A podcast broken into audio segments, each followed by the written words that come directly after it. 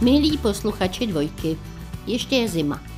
U mě v pracovně táhne od oken. Náš pudlík Vilík, kterému je 12, musí nosit ven flízový kabátek. Je azurově modrý a černému Vildovi moc sluší. Ale stejně mám pocit, že si v něm připadá nějak nedůstojně.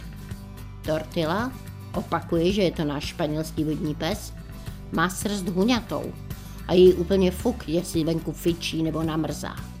Tortila běhá se štěněcí energií, protože jí teprve rok. A když se uštve, tak se rozplácne tam, kde právě je. Bez ohledu na to, zda je tam hlína, louže, ohnilé listy nebo řídké bahno. Máme tortilu rádi, i když, i když dneska, když mi své tlapy plné špíny opřela o novou postel, tak, tak se měla chudí zabít.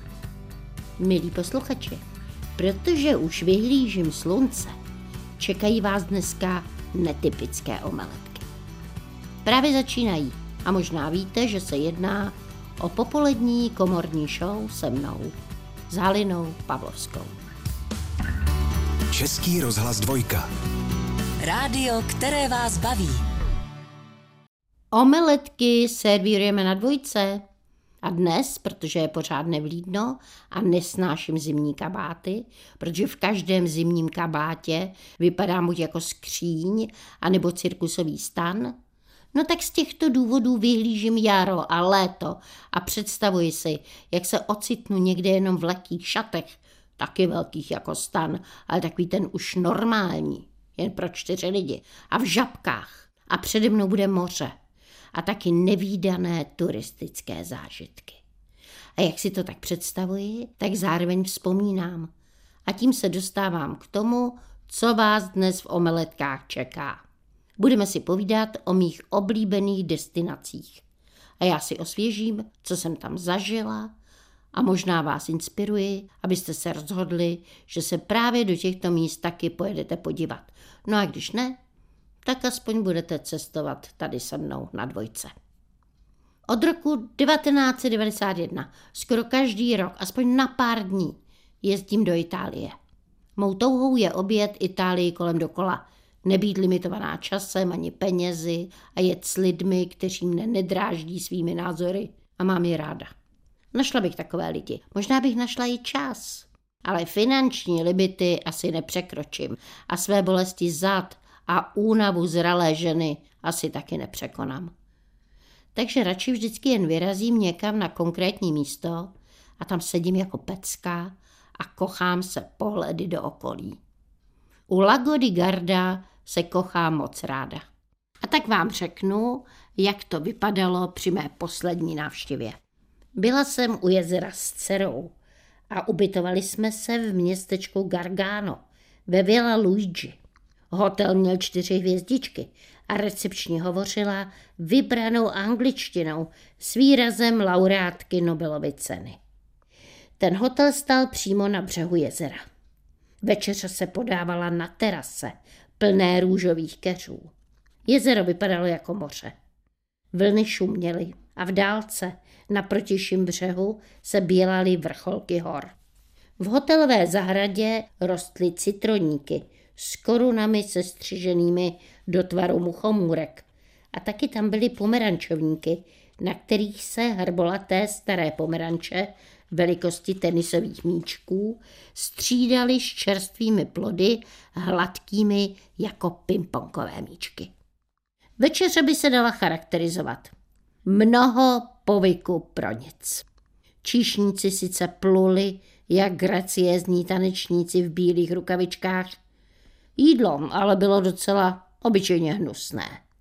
Druhý večer jsme proto přijeli návrh od Nobelovky a rezervovali jsme si místo v restauraci La Tortuga. Šlo o malou rodinnou hospodu s kuchyní tak výjimečnou, že dosáhla jednoho Michelina. Michelin je oficiální celosvětové uznání gastronomické brilantnosti. Maximální počet udělených hvězdiček Michelin je zatím sedm, ale i pro jednoho Michelina jsou kuchaři schopni zabíjet. Restaurace měla jednu místnost o rozměrech většího obýváku a nabízela se v ní tři meny. Všechna měla sedm chodů a my si zvolili menu z jezera a taky menu speciality podniku. A jako předkrm jsme měli variace z ryb. Karpáčo z lososa, filátko ze pstruha, jikry a mlíčí v octě s cibulí, kousek uzené bílé místní rybky, jejíž jméno si nejsem schopna zapamatovat, a pak jsou to pečenáče, který měl podobnou chuť jako náš kapr. Součástí každého italského menu je pasta. V La Tortuga nabízeli domácí špagety s krevetkami. Špagety nebyly kulaté a pravidelné. Neměly stejnou šířku ani délku, ale byly nezřízeně dobré. A pak jsme si střídavě pochutnávali na jehněčích kotletkách se sušenými šery rajčátky a dušené rybě z kapary a laníži a porce byly maličké. Nesmírně důležité bylo přesné načasování. Večeře mi připomínala divadelní představení, kdy se první dějství nedá odtrhnout od posledního a kde i přestávka hraje ve vnímání významnou roli. No a tak jsme pokorně, jako natěšení diváci, po předehře, to znamená po studeném předkrmu, dostali teplý předkrm a pak jsme dospěli ke konfliktu, což byl hlavní chod a přijali jsme i happy end a tím byl desert. A měli jsme napěněnou smetanovou zmrzlinu a nugátový krém s nasekanými pistáciovými oříšky a sušenky z medu, mandlí a marcipánu. A ve výběru vín jsme se k lagu zachovali trochu macežsky, protože jsme si dali proseko z oblasti kolem Sieny a červené jsme pili z Montalčína. To proto, že právě do Montalčína jsme se totiž chystali. No a taky proto, že nám majitel hospody La Tortuga diskrétně prozradil, že místní Bardolino pijí s opravdovým potěšením jenom nevytříbení Němci. Omeletky Haliny Pavlovské na dvojce. V omeletkách na dvojce dnes vzpomínám na letní destinace, protože už vyhlížím léto. A přemýšlím, kam bych se mohla jít podívat. No a když nepojedu, no tak si aspoň připomenu, kde mě co zaujalo. Před písničkou jsem vám vyprávila, jak jsem byla s dcerou u jezera Lago di Garda. Pár dní jsme tam strávili cestou do Toskánska, kde jsme se ubytovali v Casamazzoni. Casamazzoni je staré stavení, které stojí na půl cesty mezi skalním městečkem Roka Stráda. Roka v italštině znamená skála a Strada je cesta.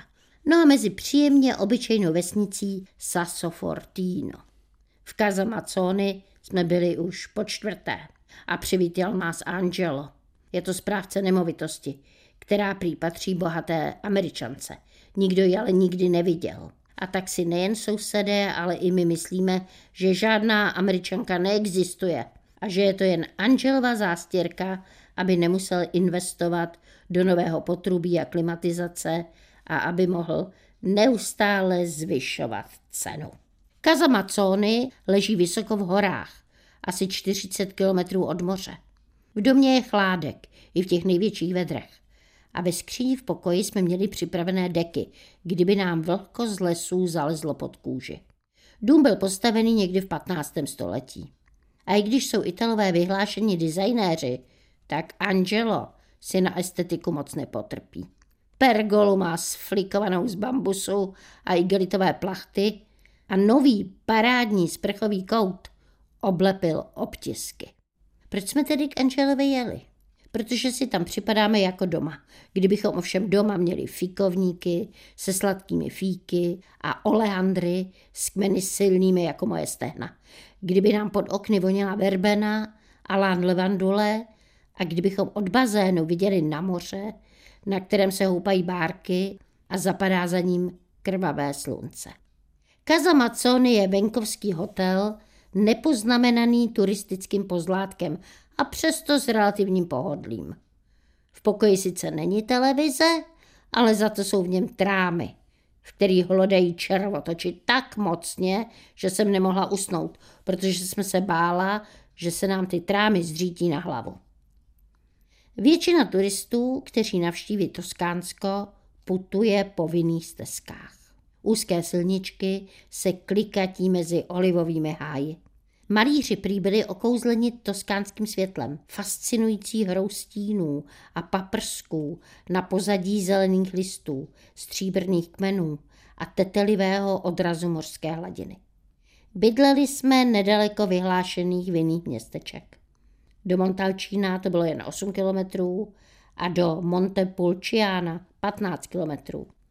Ve vesnici Rogate de Reči víno pěstují jenom drobní vinaři, ale za to je tam bar Panorama s výhledem přes kopce až na ostrov Elbu. A starý Ital nám tam nabídl naložené kančí maso a k němu rudé brunello, které patří k nejmoutnějším vínům kraje. Mňam. Český rozhlas dvojka. Milí posluchači, dneska v omeletkách cestujeme a já vzpomínám na místa, kde se mi moc líbilo a tak se snažím proslunit zimní dny. A taky trochu plánuji, kam bych se ještě chtěla podívat, i když pochopitelně nevím, zda mi to zdraví, naši tři psy, i mé pracovní závazky, i má pohodlnost dovolí. Třeba bych se ještě ráda podívala do Řecka. Tam jsem byla několikrát. Na pevnině pod Olympem, Aténách, v Soluni, na Krétě, na Kefalonii, na Santorini, no a všude bylo krásně. A teď si s vámi oživím vzpomínky na zájezd, který jsem absolvovala opět s dcerou na ostrově s názvem Rodos. Vzrušovalo mě jedna Rodos, protože jsem si tenhle ostrov spletla s tím, který popisoval Gerald Darrell v knize o mé rodině a jiné zvířeně. Darrell se svým bratrem, sestrou a matkou bydlel na Korfu. A tak jsme se já a moje dcera Natálie ocitli na rodu omylem. Cestovat s dospělými dětmi má mnoho výhod. Jakmile děti odrostou svému pubertálnímu negativismu a přestanou se za vás stydět, zjistí, že jste láskyplným a nekonečným zdrojem jejich existenciálních jistot. A vy, když zapomenete na své ctižádostivé výchovné tenze, málo kdy můžete mít na svých cestách nezištnějšího a zamilovanějšího společníka. Cestovat s mou dcerou byl požitek. Obě milujeme slunce a moře a dlouhý ranní spánek. A oběma se nám vzrušením zrychlí krevní oběh, když vstoupíme do butiku, kde prodávají šaty, boty, náušnice a kabelky. A obě rády dobře jíme. A milujeme ledabilé konverzace s neznámými lidmi. Na rodu nás ubytovali ve velkém hotelu plném lidí a mramorových podlah. Uprostřed zahrady s huňatým umělým trávníkem se tyčilo pět palem. Tři měly spupně vlasaté hlavy. Jedna měla kštici, jako kdyby jí kadeřnice upálila konečky a má nejmilejší chudinka za vychru pohazovala jenom vyplikanou ofinou. Moc jsem jí rozuměla. Hotel byl obrovský a anonymní. Kolem zápěstí nám připevnili plastový náramek na znamení, že si deset dní budeme hrát na komunismus a formou all inclusive budeme zadarmo jíst i pít. Hned druhý den nás taková štědrost přestala bavit.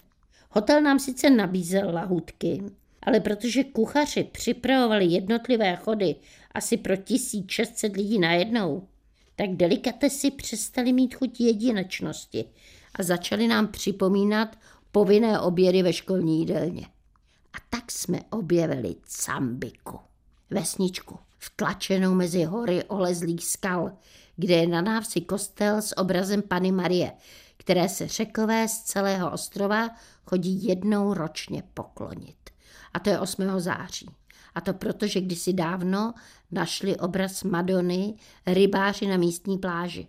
A když pátrali, jak se tam dostal, tak zjistili, že až z Kypru. Obraz tam poslušně vrátili, ale on se za dva dny na cambické pláži ocitl znovu. A děj se opakoval ještě třikrát. A pak rodosané dospěli k závěru, že světice prostě touží po klidu cambického kostela. No, a tak tam odpočívá dodnes. Cambická pláž je podle nás nejhezčí na ostrově. Krčí se v zátoce mezi horami, na kterých poslední chomáče zelených travin hledají hubené zvědavé kozy. Moře tu celý 12 dní našeho pobytu bylo rovné jako stůl a střídalo barvy od tmavě modré, připomínající královský samet, po světlonce zelenou, jakou najdete jenom u pravých safírů. Já mám nejradši moře sitě azurové s temnými stíny, které se odrážejí na zlatém pískovém dně. Když jsme vstupovali do vody, hejna rybek nás šimrala do lítek a občas jsme mezi bílými oblásky našli tlustou mušli, ošlehanou vlnami do hladionké mističky. Omeletky Haliny Pavlovské Na dvojce. V omeletkách na dvojce, milí posluchači, dnes vzpomínám na léto a na místa, která jsem navštívila. A před písničkou jsem vám vyprávěla, jak jsem s dcerou trávila čas na rodu. A ještě budu pokračovat, protože snad i vás potěší představa modrého moře i oblohy a slunečního svitu a voňavých lahůdek. Cambické pláži se dostanete po cestě, která se z prudkého srázu řítí asi dva kilometry od hlavní silnice. Široká ulice je v serpentinách vroubená tavernami.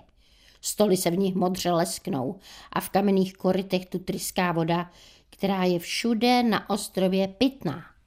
Na pláži vládnou dva bratři, kterým je kolem padesátky, a starý děda s manželkou – kteří se svými plážovými sousedy soupeří o každého turistu. My jsme dávali přednost starci, protože víme, že důchodci nikde nemají báječný život.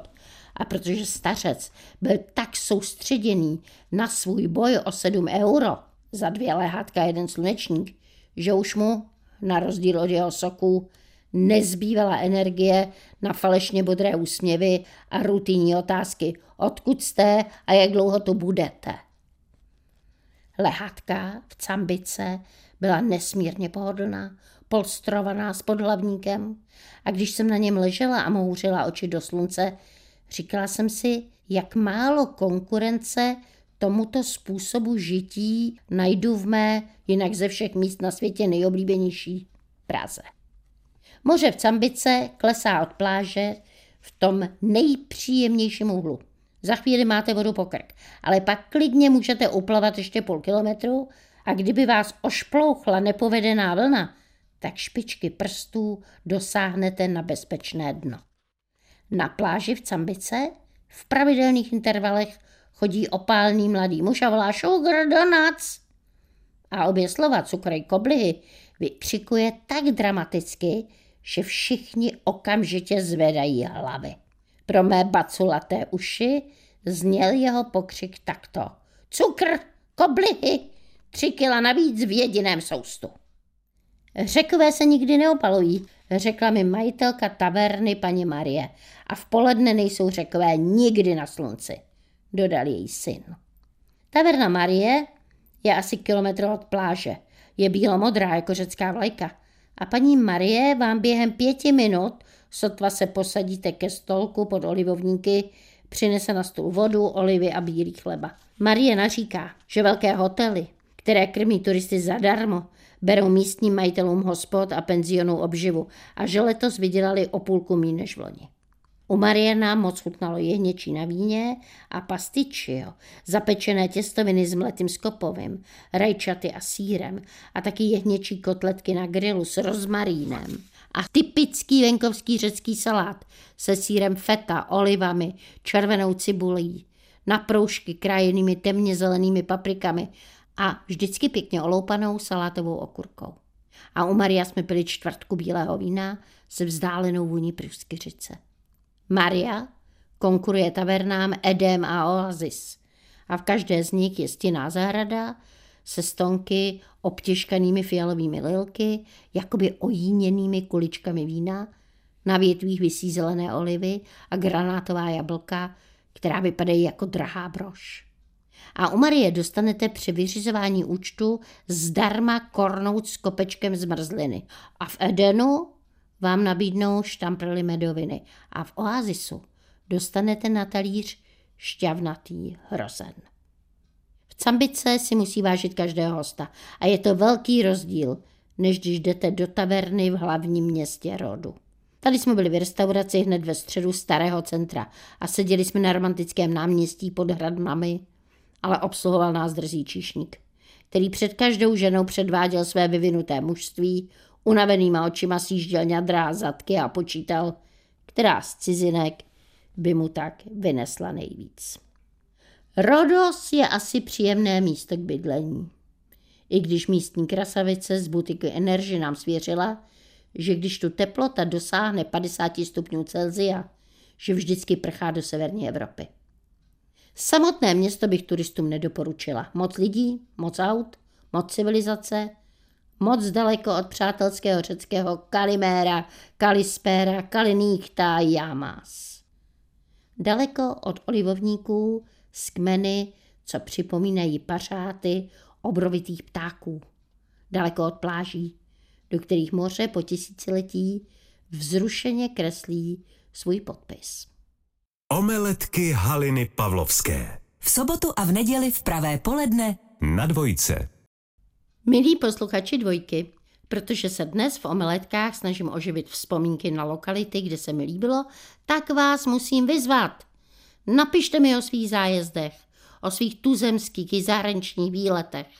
Napište, kde se vám co stalo mimořádného, co zajímavého jste viděli, kam by se podle vašeho názoru měli všichni podívat. A své zážitky i názory mi prosím pošlete na adresu halina.rozhlas.cz a ještě než se s vámi rozloučím, tak vás pozvu do Paříže. Lépe řečeno, přečtu vám trochu bizardní povídku, kterou jsem napsala bezprostředně po jedné ze svých prvních pařížských návštěv. Ta povídka se jmenuje Poslední tango v Paříži a neb šarmantní víkend. Pátek 16.00. Kde jinde načerpat pařížský šarm než v Paříži? Notabene, když dostat se tam je taky jednoduché, jen hodina a půl letu. Škoda jen, že se tak bojím výšek. Můj milý mi dal ale sebou pro štěstí rozkošného plišového medvídka se zlatými látkovými křídly. Po vzoru andělíčků to bude můj média strážný. Jubí! Pátek 19.00. Let byl OK, jen s jednou 80-minutovou turbulencí. Dík, můj médičku strážníčku. Dnes je v Paříži stávka řidičů autobusů a tak zkrátka musím, prostě musím jet z letiště jako královna v taxíku. Pátek 23.30. Už jsem v pokojíčku, je typicky francouzský, přímo nad střechami Paříže. Když sem vystoupám těch devět pater, budu mít dobrý pocit, že dělám něco pro sebe. Recepční Pierre je typický francouz. Šarmantně mi vysvětlil, že topení nejde regulovat, ale že je lepší, že tak intenzivně hřeje, než kdyby nehřálo vůbec. Bonsoir, mé díku. Sobota 6.00. Topení se v noci vypnulo. To bylo moc fajn, protože můj média mě příjemně hřál. Jak měl hebké chloupky, tak se mi zdálo o francouzských polipcích. Určitě to na mě muselo být vidět, takže si ten pán, co si spletl dveře od svého pokoje s mými, musel myslet, že jsem blázen. Sobota 11.00. Simona Krajinová mě ještě z Prahy objednala do vyhlášeného kadeřnictví, kde jsou specializovaní na blond hřívy. Vzali mě tam, i když nenašli mou rezervaci. A já se teda těším na ten svůj nový look. Bude mě sice stát 350 euro, no ale každá žena na sobě nemá šetřit. Veď médiku. Sobota 15.00. Nemám vlasy tak světlé, jak jsem čekala. Mám ale hezký, sitý, hnědý odstín. Trošku připomíná kožíšek Méďova kolegy Brtníka. No, sobota 18.00. Anděla Strážného ani Méďu při shoppingu rozhodně nepotřebuju. Tady v Paříži, ale jo, protože není nad pařížské butiky. No tolik botiček, sukínek, kanírku, mašliček. Tady se zrodila moda. Koupila jsem si čtyři šály. Vůbec mi nevadí, že v mé velikosti neměli žádné šaty. Doma jich mám stejně dost. Sobota, 22 hodin. Měla jsem strast s mým spolužákem Michalem, co tu žije už 15 let. Chtěl, abych Paříž opravdu poznala. A tak jsme byli v nejstarší pařížské hospodě. Jmenovala se stylově Medvídka. Měla patinu už z roku 1626, takže bylo vlastně fajn, že v těch 27 hospodách, kde jsme chtěli večeřet předtím, pro nás neměli místo. Objednala jsem si specialitu podle starého receptu a tak měkké maso jsem ještě nikdy nejedla. Asi protože jsem ještě nikdy předtím nejedla telecí hlavu. Neděle tři hodiny v noci. Se lize, tolik světel, tolik národností. V ukradené kabelce jsem naštěstí médíka neměla. Neděle 6.00. Díky svému chlupatému andílkovi se celá a živá vracím domů. Adie Paris, mon amour. Letadlo mi sice letí až 6 večer, ale je stávka mitařů. A tak jsem šťastná, že mi recepční Pierre zavolal taxík už teď na ráno. Neděle 22.30. Mám námět na knihu, bude tlustá jako Decameron.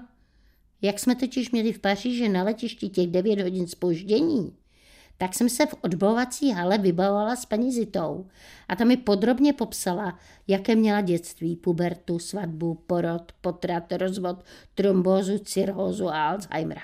Hodně mě to vzalo. Určitě víc než ten opilec, co mi pořád říkal, ty zrzečko. Pondělí dvě hodiny v noci. Paříž na mě opravdu zapůsobila.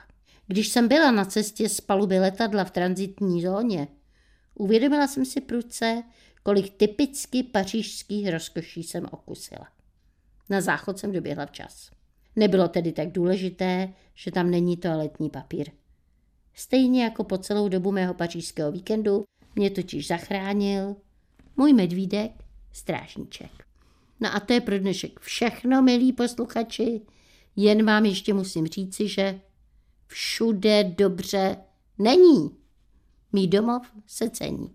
Notabene zítra vás omeletky doprovodí zase hodně daleko. Těším se na vás, vaše Halina Pavlovská.